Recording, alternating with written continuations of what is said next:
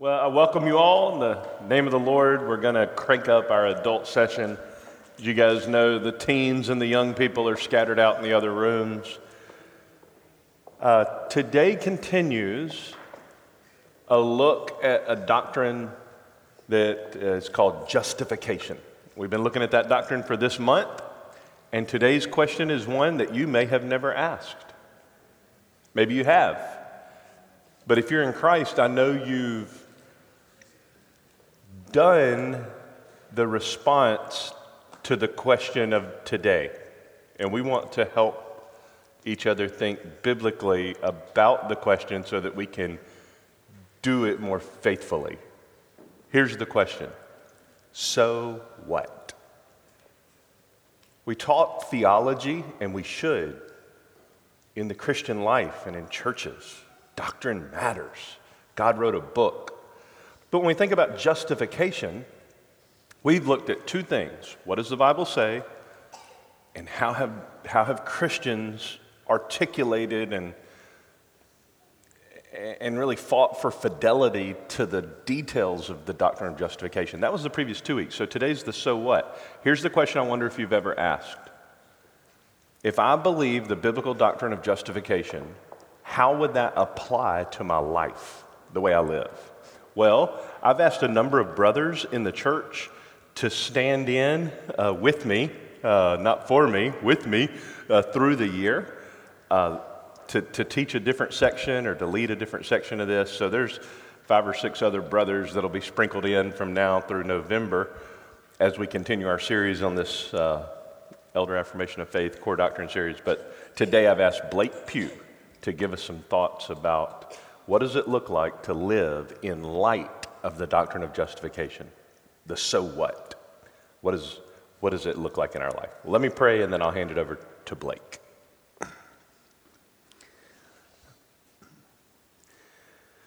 Father, I pray that we would live in light of the reality that you have made us righteous in Christ. Or I pray another way that you would sanctify us as the fruit of the ground of having been made right with you in Christ. So help us today as we think about a glorious doctrine of Scripture, open our minds and our hearts to receive, to believe, to apply. I pray for all the other classes that are going on. Lord, that you would minister to the young people and the teachers, that you would cause your word, as Thessalonians said, to speed forth rapidly, to bear fruit, and to increase.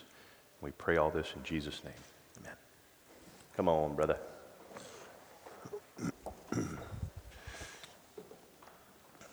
All right, so yeah, that's good.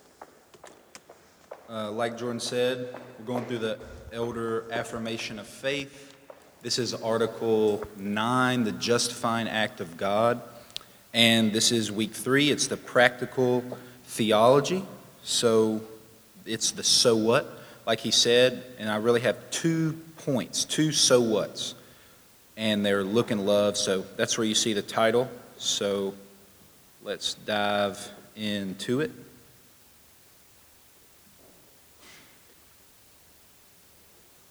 So, Mr. Jordan already hit on this pretty good, but just a refresher what is practical theology? We're just trying to live in light of what we've heard the past two weeks. So, the past two weeks, we, we looked at justification.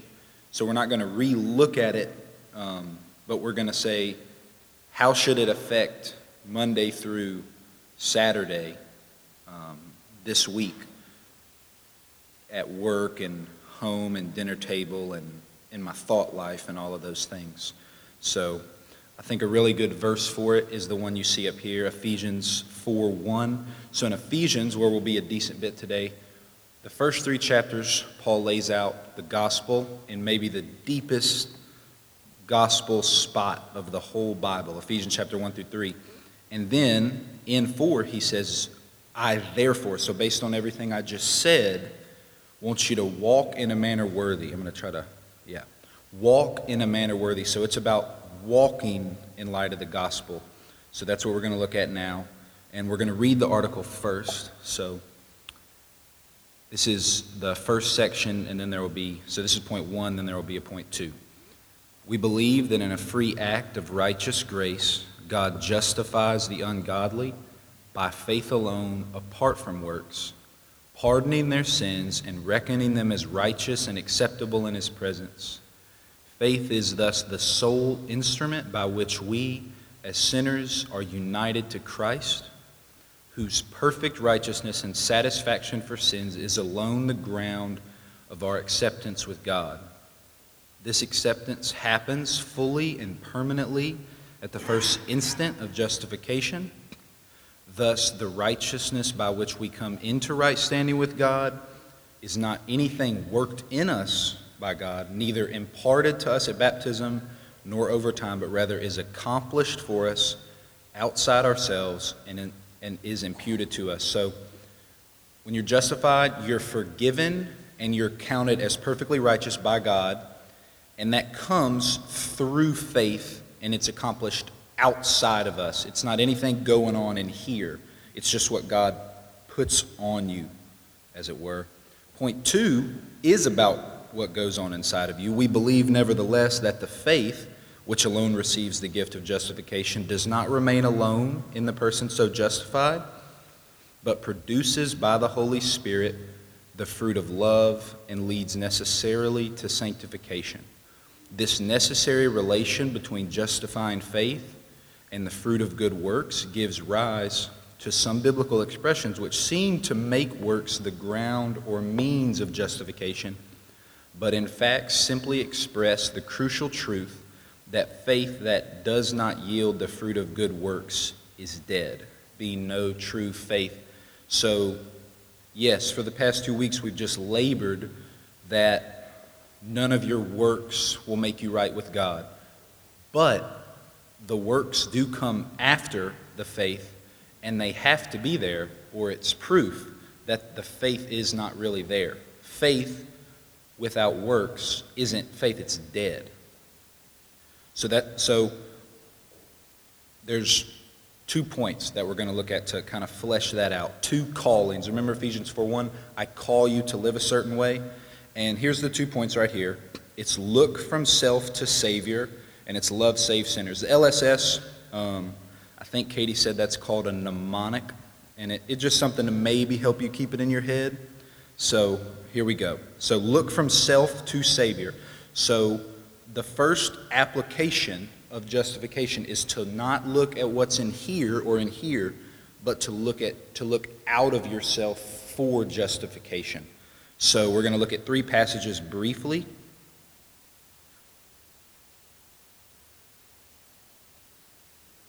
So Romans 4 is, I'm going to read it. Well, we're going to talk about not working but believing. That's what this one's going to be about. Now let's read it. Now, to the one who works, his wages are not counted as a gift, but as his due. And to the one who does not work but believes in him who justifies the ungodly, his faith is counted as righteousness. This is right in the context of that Romans 1 through 3, where Paul's talking about all men are under sin, nobody can be justified by the works of the law. So then he gives an example. If, if you work, when you go to work every day and your boss pays you, it's not grace, it's just, I earned this and you give it to me. That can't be the gospel. You have to receive it as a child child receiving a gift, he doesn't try to tell his dad all the things that he did to get the gift. He just takes the gift, runs off, and plays with it. So, the next passage, look from self to Savior, is Luke 18. And it, we're going to see that those who trust in themselves that they're righteous are not justified. So let me read it. You know this parable. He also told this parable, that's Jesus, to some who trusted in themselves that they were righteous and treated others with contempt. Two men went up into the temple to pray, one a Pharisee and the other a tax collector. The Pharisee, standing by himself, prayed thus God, I thank you that I am not like other men, extortioners, unjust, adulterers, or even like this tax collector. I fast twice a week, I give tithes of all that I get.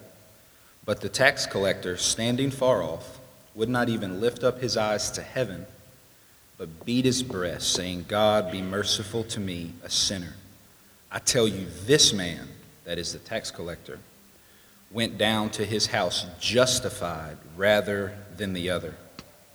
So, um, we're just going to spend a moment here, but we could spend a lot of time here. But think about the two men at the temple. Try to see them. A Pharisee thanks God for how good he is. And the tax collector just says, Be merciful to me. Jesus says, Not the one with all the good, the one who just said, Be merciful to me is justified. Which one, rhetorical question, which one was looking at self and which one was looking at Savior? It's not that the things the Pharisee were doing was bad. It's good not to be an extortioner and unjust and adulterer. And it's good to thank God for it. Those were good things. He was, if we just saw him and didn't really know his heart, he would look like a really good dude, you know? Uh, you might want to like make him a deacon or something. He would look upright. But when you peered into the heart, he was trusting in that goodness to justify him. And the tax collector was nothing. He, he went to God's bank and declared bankruptcy, kind of. He said, I have nothing. I just need help. I just need something from you. So the practical application is be like the tax collector. Look away from yourself and look to God's mercy. And then one more. It, this is really similar. It's Ephesians 3. You know it. Paul lists all the good things he used to have in Judaism and then says, But I count them as loss, right? Really popular passage. So it's in the context of a warning to not trust in the law to be justified. And um, I have just a, I've cut out a lot of it for time, but we're just going to look at a few phrases of it and um, try to see how that helps us look from self to Savior. So we glory in Christ Jesus and put no confidence in the flesh. The Pharisee in Luke 18 put confidence in the flesh. Paul is saying we don't put any confidence in the flesh.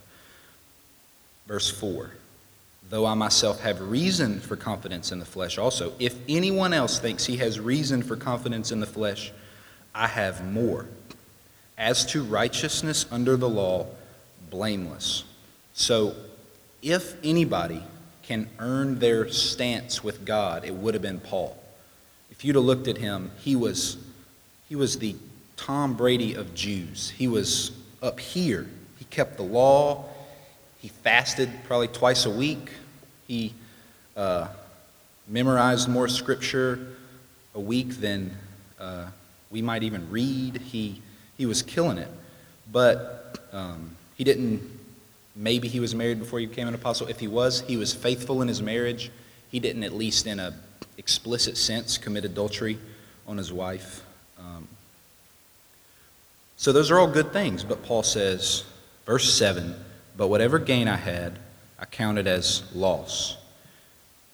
Now, why would Paul, all the, those are good things. Keeping God's law is a good thing. Why did Paul say he would count them as a loss? And he says it's for the sake of Christ, the next phrase. So I want to give a little illustration that I hope will be helpful. So you can do something in accounting that's called a T chart. And I hope that you can see that decently. And um, basically, when you do a T chart, you're trying to figure out how much money you have. So you put your losses over here, and you put your gains over here, and you add it all up. And then you get to the bottom and do the math. And down here is, well, it's too low, but down here at the bottom you know how much you have. So, what Paul is saying is if, if this is a T chart, if he's adding up his expenses and his debts for, for righteousness, for just to put something like that, he would put everything good in the loss column. He would put following God's law and fasting and giving tithes in the loss, and the only thing that he would put in the gain is Christ. And maybe you're asking the question I get it that it, it only is Christ, that, that makes us good. But why would Paul say that good things are a loss? Why would you put good things over here? Why not just kind of make them neutral? Well, the reason is that if you're trusting in those things Paul was trusting in, or today, today, if you're tr- if we're trusting in, you know, being a member of a healthy church, or doing family worship, or memorizing scripture, or being faithful to our wife, if we're trusting in those things to justify us, they're going to keep us away from trusting in Christ alone. They're going to be hindrances to saying it's only Christ. If I'm trusting in my church um, involvement to make me righteous, it's going to push me from Christ. So I'm going to take that church involvement, in as far as it justifies me, and count it as a loss. I hope that that kind of points out a little bit of how we're, we got to look totally away from ourselves to Christ. It can't be anything in us, even the good things that justify us. So that's it on that one. Now we're going to go to the next, the next big point, and that one's love saves sinners. So we're looking away from ourself. We're looking to Jesus. Um, and we're not just doing that when we're first justified. We're doing that every day, every hour, even. Um, and then the next one is to love saved sinners, to love Christians, to love one another. So you see, I got the color here, and it. Um, the reason I use the color, I hope it's not too distracting, but it's it's to try to point out something, so that I hope that that will show up. And what you see here is, I started noticing while I was preparing for this that you see a lot in the New Testament this pattern, and the pattern is gospel therefore love. So the authors, the New Testament authors will start out with the gospel and they'll preach the gospel to you and they'll explain how you're justified and how you're adopted and how you're going to be glorified. And then they'll say, therefore. Therefore, meaning, so based on the gospel, I want you to, to do something, to be something. And they all say, or at least the three we're going to talk about say, love. So let's we're going to see that John, Peter, and Paul do this. We're going to look at that briefly, and then we're going to focus in on one thing Paul says, and then we'll be done. So, um, so the color code is the green words are the gospel, and the pink is like the call to action, the therefore, and then the blue is the command to love. So I've taken um, taken some verses out of Ephesians. You remember we said Ephesians, the first three chapters are gospel, gospel, gospel. And then the last three chapters are how to live in light of the gospel. So this green up here is just a few of the things in Ephesians 1 through 3 Paul says about the gospel. Um, so just to take one for instance, we're forgiven of our trespasses. That's in Ephesians chapter 1. So then he says in Ephesians chapter 4, therefore, walk a certain way. You have to live a certain way in light of this truth. And then here's the love part. He says, so read the blue with me. With all humility and gentleness, with patience, bearing with one another in love. Okay, let's briefly look at Peter and John do the same thing just to see the pattern, and then we're going to go back to what Paul says in Ephesians. So in Peter, remember the green is the gospel, so we're obtaining the outcome of our faith, the salvation of our souls. And then here's the therefore, that's the call to action, and here's the here's the love love one another earnestly. And that's all in 1 Peter chapter 1. I've taken some out for space, but you see the pattern. So let's see John do it real quick. So the same thing. Um, the, look at the green, the blood of Jesus, his son, cleanses us from all sin.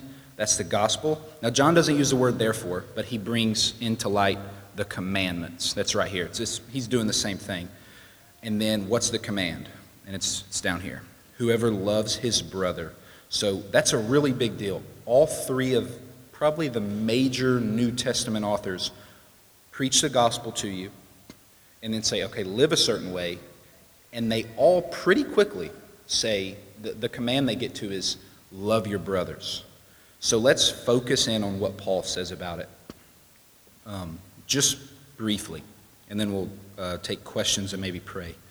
Um, I think the, the one thing that I want to point out in Paul, so this is, this is at chapter 4. He urges them to walk worthy of how they've been called. We talked about this one at the beginning.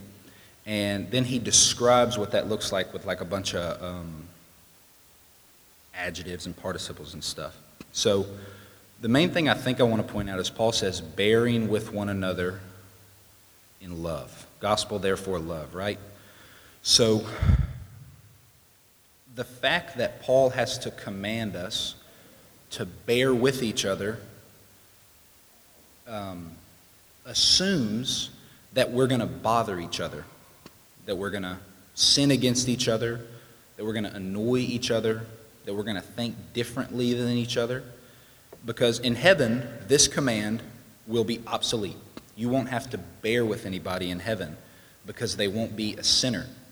Um, matter of fact, so the word patience right there, I looked up like the definition for the Greek word that's, that's used for patience right there, and it's to bear up under provoking, basically. So it's to somebody's poking you and they're bothering you, and you don't you don't poke back or you don't demand justice. You just bear it. You just bear up under it. Um, so now I want to ask the question why are we called to live like that in light of the gospel? Because remember, this is Ephesians chapter 4, and it comes after chapters 1 through 3.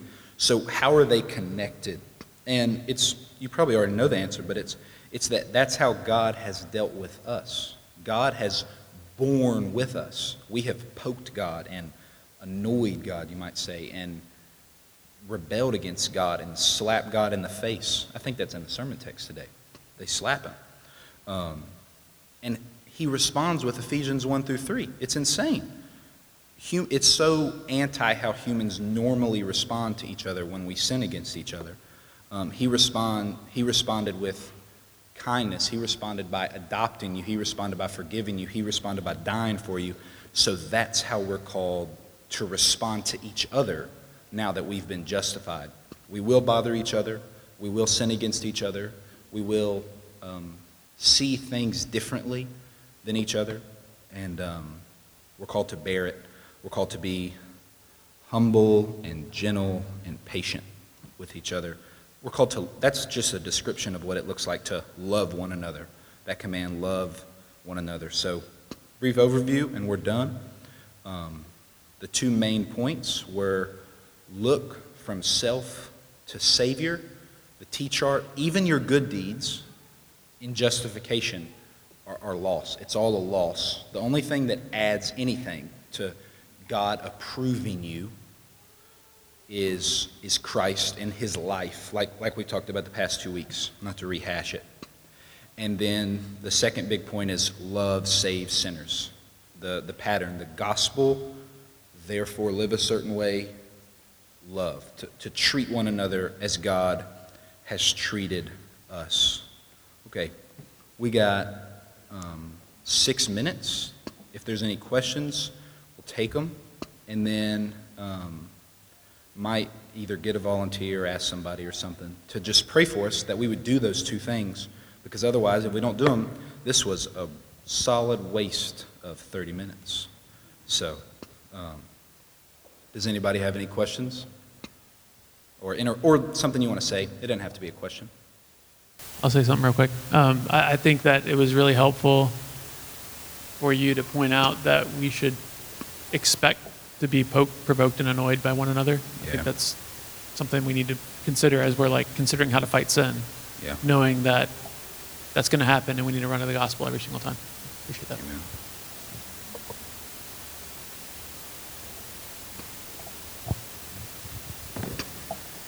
Don't know that I can like formulate my questions super good, but um, I was trying to think of it when you said that. you know, have you heard people talk about uh, idolizing other people or like, oh, don't don't let your family become an idol. Don't let your spouse become an idol. Don't let your significant other, you know, whoever become an idol. But I think in that I was like, in my mind thinking I should quantify, like just make sure my love for God is more than my love for people. And I guess I'm, I'm just kind of learning, but also it's sort of a question of like, you know, you know, people talk about like you don't want your love for other people to outweigh your love for God, and make sure you're spending more time in your relationship with God than your relationship with other people. But I know like we are known as His disciples by our love for one another. Um, I guess, hmm, trying to think how to ask this, but basically, like, how do you make sure like the commandments, like, try and keep the commandments, and not from becoming I don't know how to phrase what I'm what I'm trying to ask here. Let me think. Like, you know, Scripture even talks about if anyone does you know hate brother, mother, sister for my sake, like be willing to follow him at all costs. Um, So is it, they, I don't know. are you asking if we're, if we're so often commanded to love people, Yeah. how do we not let that compete with love Like, for yeah. God? Like Yeah. they're not at odds with each other. I know they work mm-hmm. in harmony. Yeah. But I just know, like, Well, for my own sake, like I, I love my family, and like I don't, you don't want your church. Like sometimes I've been convicted of even my own church being an idol for me, like in a, in an unhealthy sense of like unwillingness to like I don't want to go anywhere else. Like this is this is where I'm at, and like you don't want those two things. They're not by nature at odds. Like they work in harmony with each other. Like what what does that look like? Not letting other people become yeah. idols because we are commanded so much, like really in really large ways, like loving others more than ourselves, being willing to die to mm-hmm. ourselves for others, considering others above ourselves, like. And so it's not like you want to try to love people less so you can love God more, but sometimes I feel at odds in my own heart with like, I love the people that God's given me so much.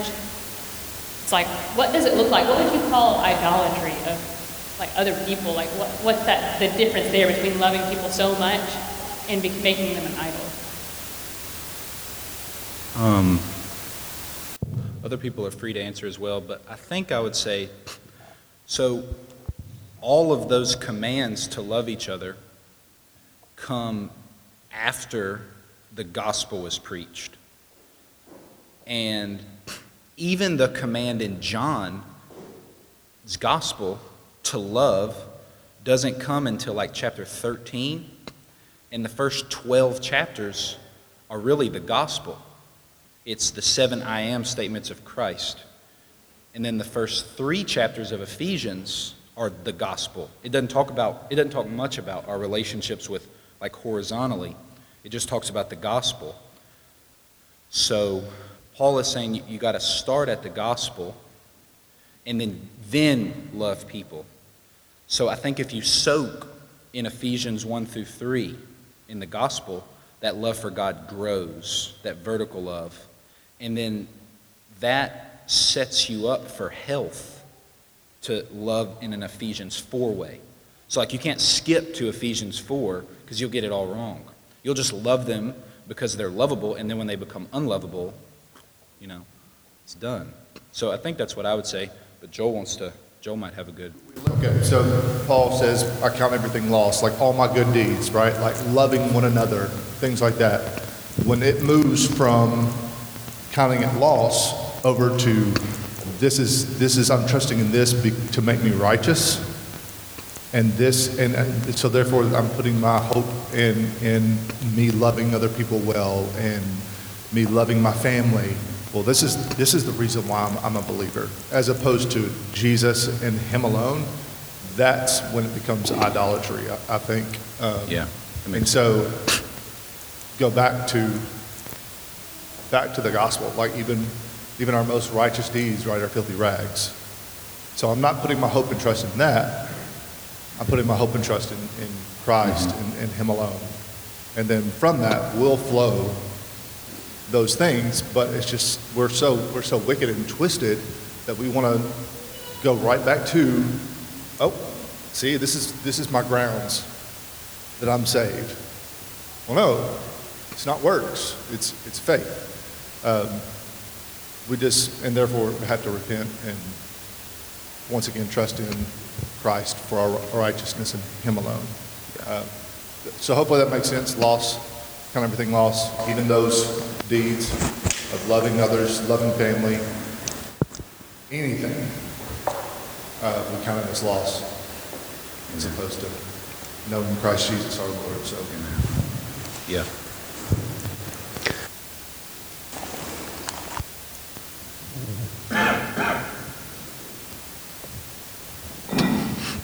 I wanted to speak to that and also just submit my answer everybody as well so that my thinking is right. I think the basis or, or the my answer, how I would answer that is focus.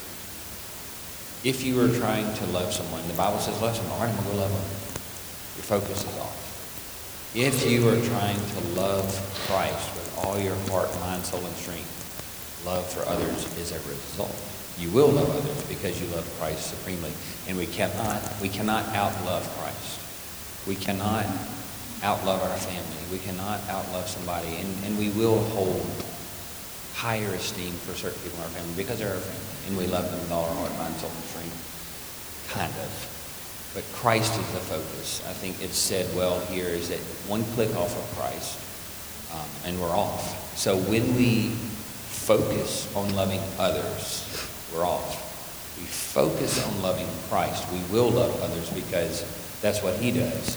And a long time ago, uh, one of my pastors, Brother Bobby Moore, used to use an illustration of a pyramid or a cone, if you want to think of it. And Christ is the point of that cone. His people are all the way around the circumference of that cone. If we will focus on Christ and move towards him, inevitably we move closer together. I think it's focus. Focus is, is the answer to how people don't become an idol. If we focus on people, they're becoming an idol. If we focus on Christ and we move towards Christ, we cannot help but move towards one another. I agree. All right. Can I say one thing about that? Uh, an illustration you all have heard before comes from Psalm 43. I'll mention the verse in a second. The illustration is the sun and its beams. And uh, if we trace all the blessings of God up the beam to its source, that's good Christian living. God's honored, He's glorified. But if it terminates on the gift and doesn't get traced back to the giver, then it's idolatry. So, Psalm 43 I will go to the altar of God, to God, Psalm 43 3, my exceeding joy. Literal, kind of really wooden translation. I will go to God, the joy of all my joys. So, God's really happy to give you 10 billion joys. He loves for you to have joys because each one of them is to be a, a little catapult that throws you to God. So you should take more joy than a lost person in every gift, relationally and otherwise, that you have because you know where it came from. And it actually helps you to rejoice in Christ more. Uh, so I will go to God, the joy of all my joys. So every little joy you get, let it thrust you on uh, to the giver, like trace the beam back up to the sun. But well said by everybody, and thank you, brother, for leading. So. All right. Um, well, let me pray for us, and we got 11 minutes. Lord Jesus, you do care for us like a good parent cares for their child. So many uh, details and hours and intentions go into that. And that's what um, you've done this morning, and that's what um, I'm convinced that you're about to do. In this next hour and a half, you're just going to care for us and nourish us, just like you, you love your own body, just like a, a person loves themselves and um, looks out for their interests.